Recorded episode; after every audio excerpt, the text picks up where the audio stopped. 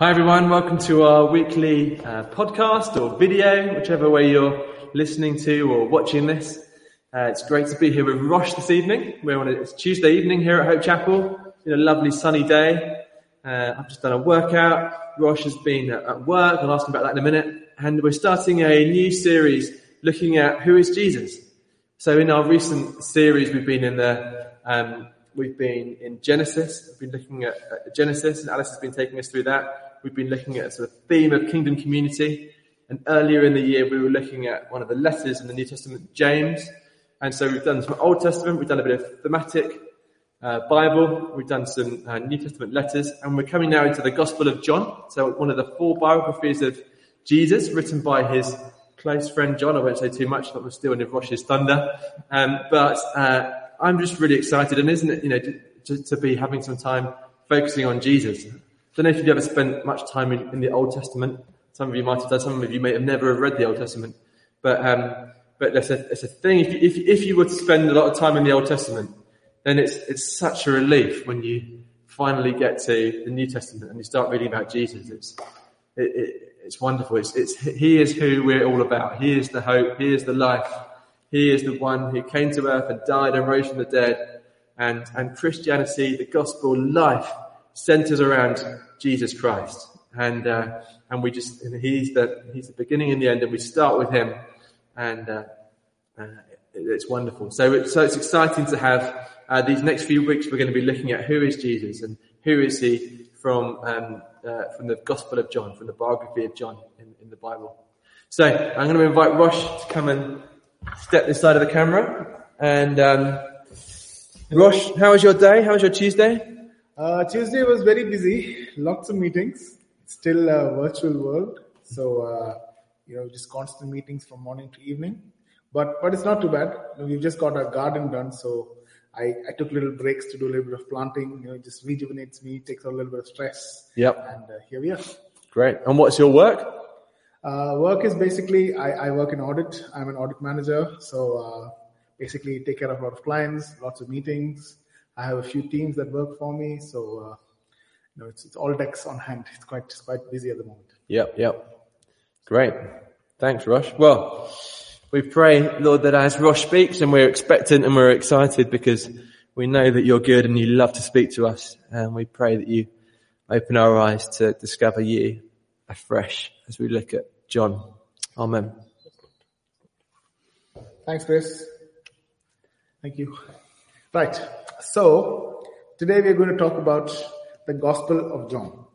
Uh, but before that, for those of you who might not know me, my name is Rosh, and I'm a part of the church, and I've been coming here for five years, six years now. So uh, I love this church, love the people, I love the pastors. It's just an amazing place to build community, and and you know life centers around Jesus, and that is what we're going to talk about in this series. Uh, we're going to talk about who is Jesus and uh, to do that, today we are going to focus on the first chapter of the Gospel of John.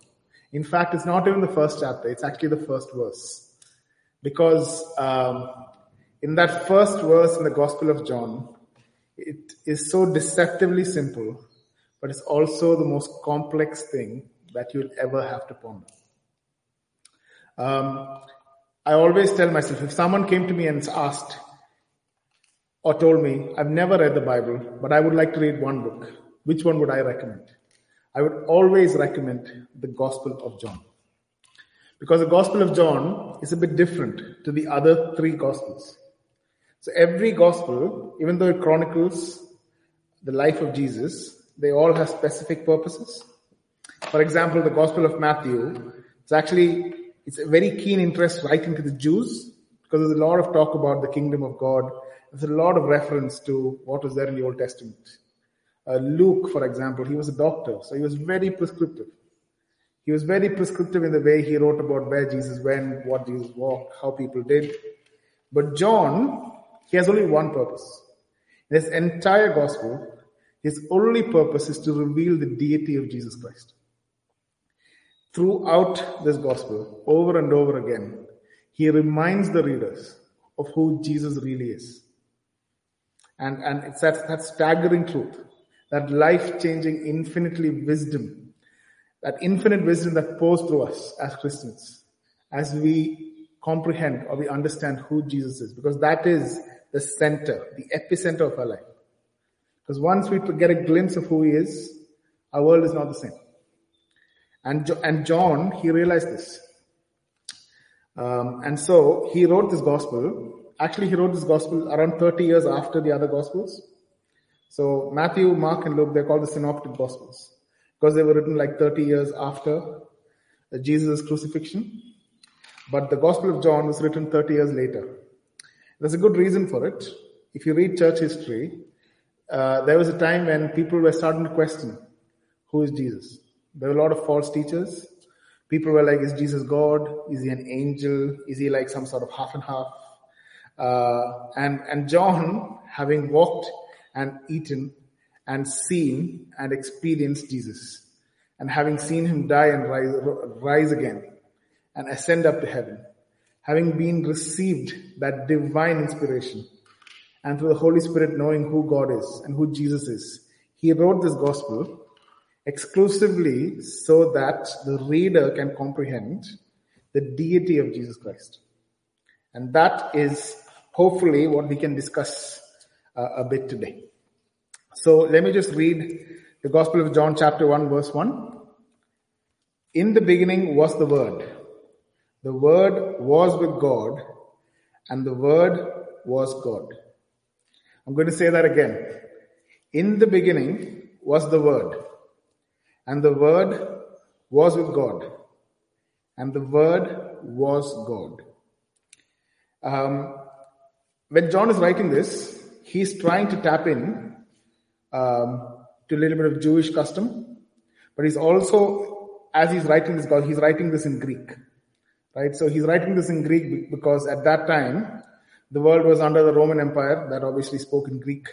There's a lot of, uh, if you know Plato, Socrates, all of this, a lot of philosophical thought.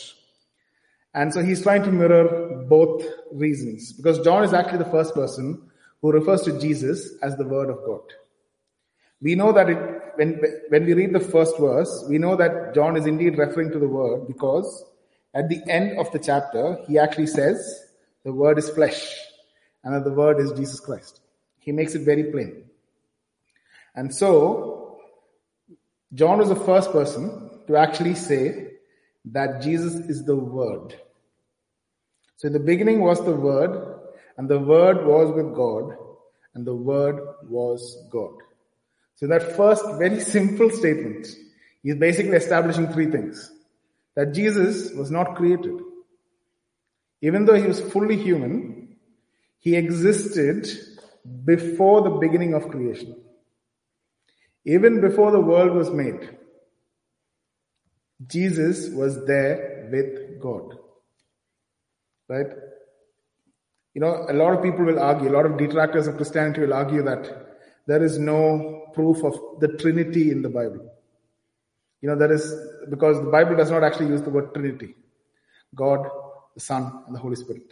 But this verse, this verse is the beginning of the understanding, where John is revealing that God is his one divine being with three persons. The Father, the Son, Jesus Christ, and the Holy Spirit.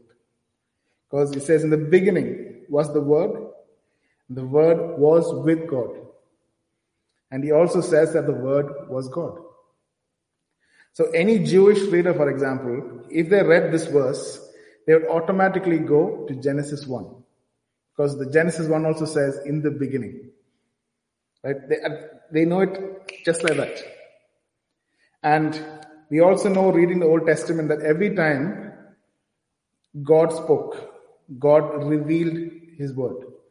When He revealed His word to the prophets, they wrote it down. When he revealed his word to Moses, he led the Israelites. When he revealed, so the moment you read, in the beginning was the word, the Jewish contingent who might have been reading this immediately know that John is making a reference to the beginning of creation. And he's trying to draw a link between the beginning and Jesus Christ. So this is the primary connection or the first connection uh, to Jewish custom and the Old Testament. Secondly, John wrote this gospel in Greek because at that time, um, uh, Israel and a big chunk of the world was under Roman civilization or Roman occupation. And Greek was the word, or Greek was the language that everyone spoke. And so in Greek, the word that is used for word is logos. You might have heard of this before, but in Greek, this word is actually this written or translated to say logos.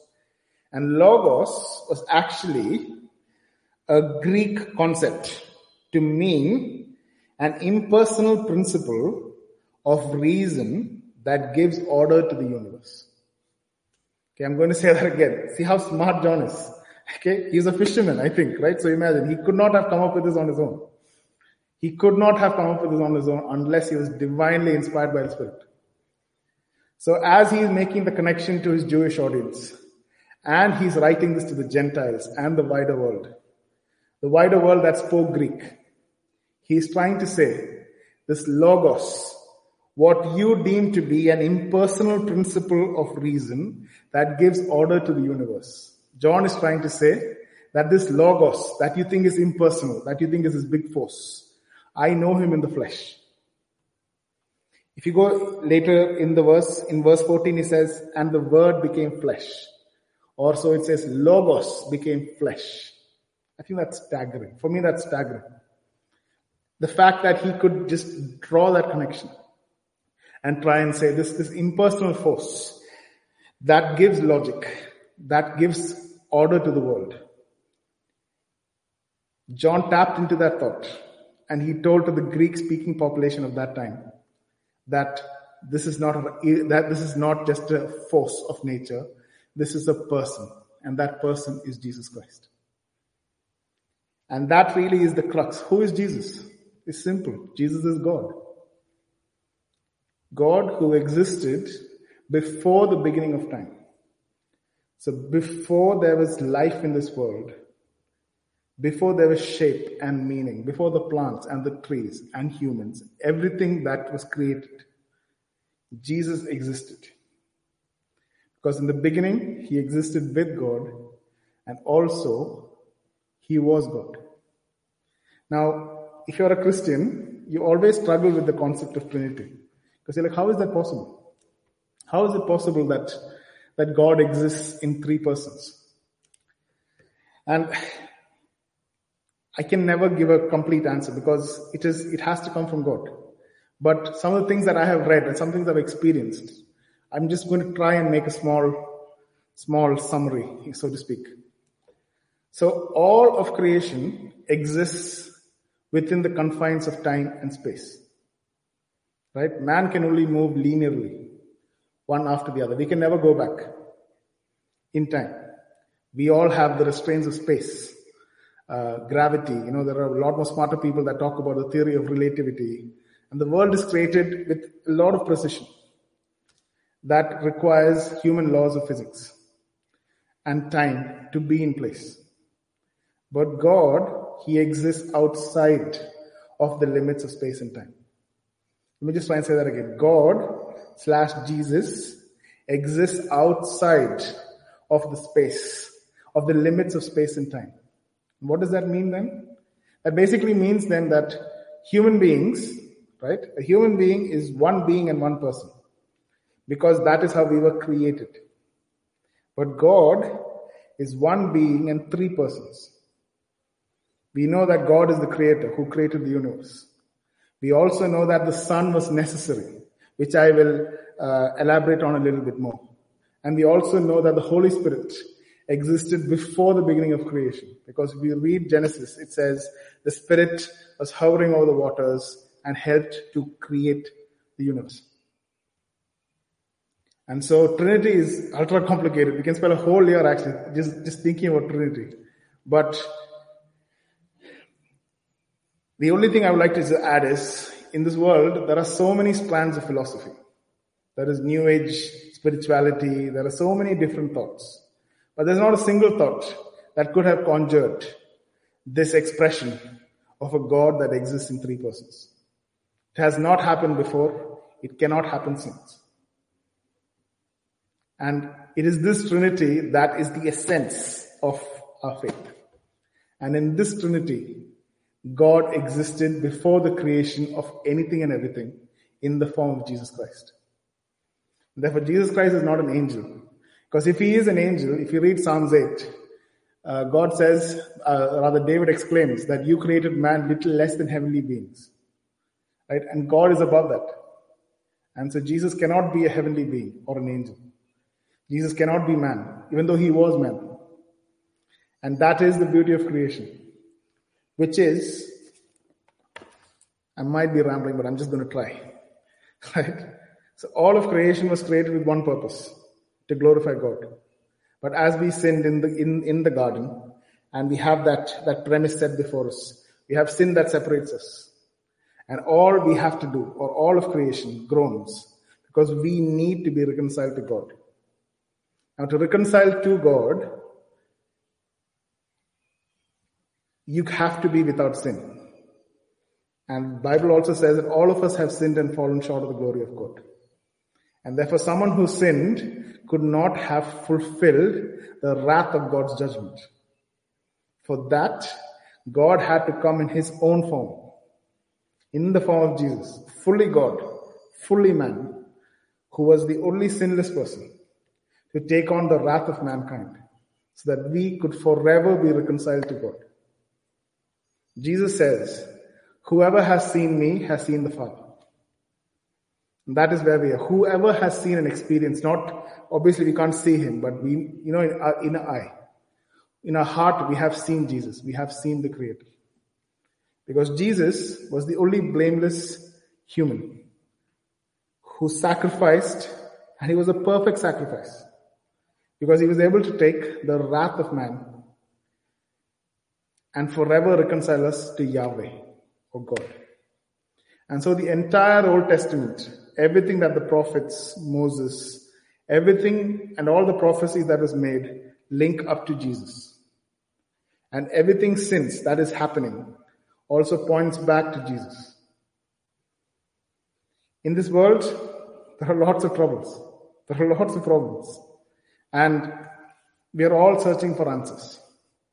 So if you are listening today, can I encourage that you maybe ask yourself, have I looked to Jesus for the answer? Because Jesus, or John, John, John goes on to say that all things were made through Jesus. And there was nothing that was made without him. In him there is life. Jesus himself says, I am the way, the truth, and the life. In this world, there aren't too many absolutes left anymore. Everything is relative. But this Bible the Word of God, and the reality of Jesus Christ is absolute.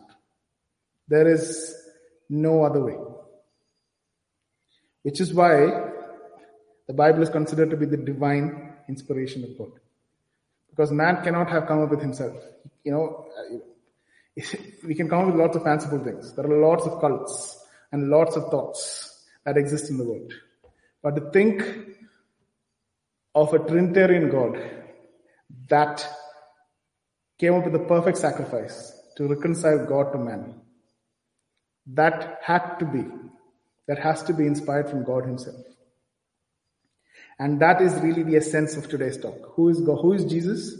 Jesus is the Son of God, but He's also God Himself. In the book of Hebrews, it also goes on to say that in the Old Testament, God revealed Himself through words, visions, dreams, all of that. But in the New Testament, all revelation is through Jesus, the Word of God. And therefore, because now He has revealed Jesus Christ, there actually isn't need for too many other things. We can go back to the personhood of Jesus. And so John, just think about this. John saw that Jesus uh, was hungry. He felt angry maybe. He was tired. Uh, he cried. He subject himself to the limitations of space and time. Think about this. Something that existed outside of creation. All powerful, all eternal, all encompassing, omnipotent, ruler of rulers. He existed outside of creation and the most powerful that I can, the most powerful thing I can maybe imagine.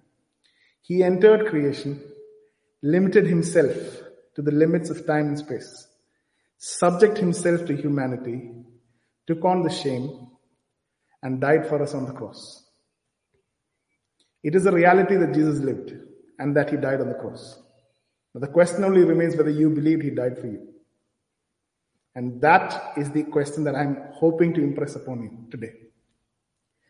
We can talk on and on and on about, about this topic, but the way I would like to end is, um, so, so I come from a place called Kerala, right? I don't know if some of you know this Kerala in India, and Kerala is, uh, you know, uh, the the, uh, the legend is that uh, the the disciple Thomas he came to Kerala and he spread the word. a lot of people who heard it and uh, and took on this word and became Christians. And so, if you read John again, it talks about the fact that when Thomas heard that Jesus Christ is resurrected, what did Thomas say? Until I see his, him in flesh, until I put my hand through the hole, I will not believe. And Jesus said, okay, touch my hand. Feel, feel the nails. And once Thomas did that, he fell on his knees and said, my Lord and my God. It is that realization where it just clicked inside him. This man that I was work, walking with over the last three years, who I ate with, who I hugged, who I spoke to, he is indeed the creator. And therefore, the only application I have today is I just encourage you to find your Thomas moment. Find a moment where you can also exclaim like Thomas, my Lord and my God. Uh, I'll, I'll give an example from my life. Uh, a few months ago, um, I was going through some ups and downs. I was feeling quite sad. In fact, I was feeling quite angry with God. Don't let's be honest. Like, why not? And so I was, I was, I, I, I wouldn't, I wouldn't, I was forcing myself not to pray. And I was feeling really distant. Um, and uh, one of these times, I just thought, let me just go for a run. Let's try and you know improve the mood because I was I was quite low. So I went for a run near my house, and uh, I just reached a place where you know I'll have to take you guys there if you really want to see. But, but basically, it's it, it, had a rolling hill and it was lightly raining. And the moment I just like thought about God and lifted my eyes, I could see like a rainbow across uh, that hill. And the moment I saw that, right, it's just that glory of creation. I literally fell down and I cried. And I don't cry. I keep, I'm very stoic. I just fell down and cried and said, my Lord and my God. And therefore you may go through happiness, you may go through sadness, you may be in misery, you may be in pain, may be in gladness, but the absoluteness of God still remains. God the Creator, through His Son, came into creation and died for us so that we may forever be reconciled with Him. And that is the reality of Jesus. And therefore, as I try and end today, my only plea to you is if you've never prayed the prayer, or if you've never experienced that Thomas moment, can I just say a quick prayer? Just, just join in with me as we just pray that we come to that realization, like Thomas, that we just, in our heart, we know my Lord and my God. So as I end today, let me just, uh, let me just quickly pray. Heavenly Father, Lord Jesus, thank you for this revelation. Thank you for your divine sacrifice. Thank you that you have created this world in all of its chaos and simplicity, but you've also made a way for us to come back to you. And it's through the Son, Jesus Christ. You existed before time, before creation, and you made a way for us to be reconciled back to you. Thank you for this ultimate mystery. Uh, we have pondered over it for 2000 years, and we will ponder probably for 2000 more. But to those of us who may not have experienced Jesus like this, and to those of us who might have done it maybe not so recently, I pray that we find this time to just know in our heart that Jesus Christ indeed is the true Lord and Savior. I pray that we find that experience. Like Thomas, we can exclaim with our heart, My Lord and my God.